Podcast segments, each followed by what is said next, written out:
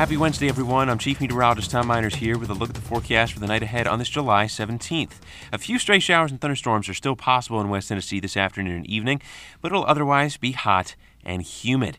Temperatures will only drop to the middle 70s tonight, and another heat advisory is issued for tomorrow, with a heat index easily reaching the triple digits. Stay with WBBJ 7 Eyewitness News for the latest forecast and keep up with Storm Team Weather Online too for more updates.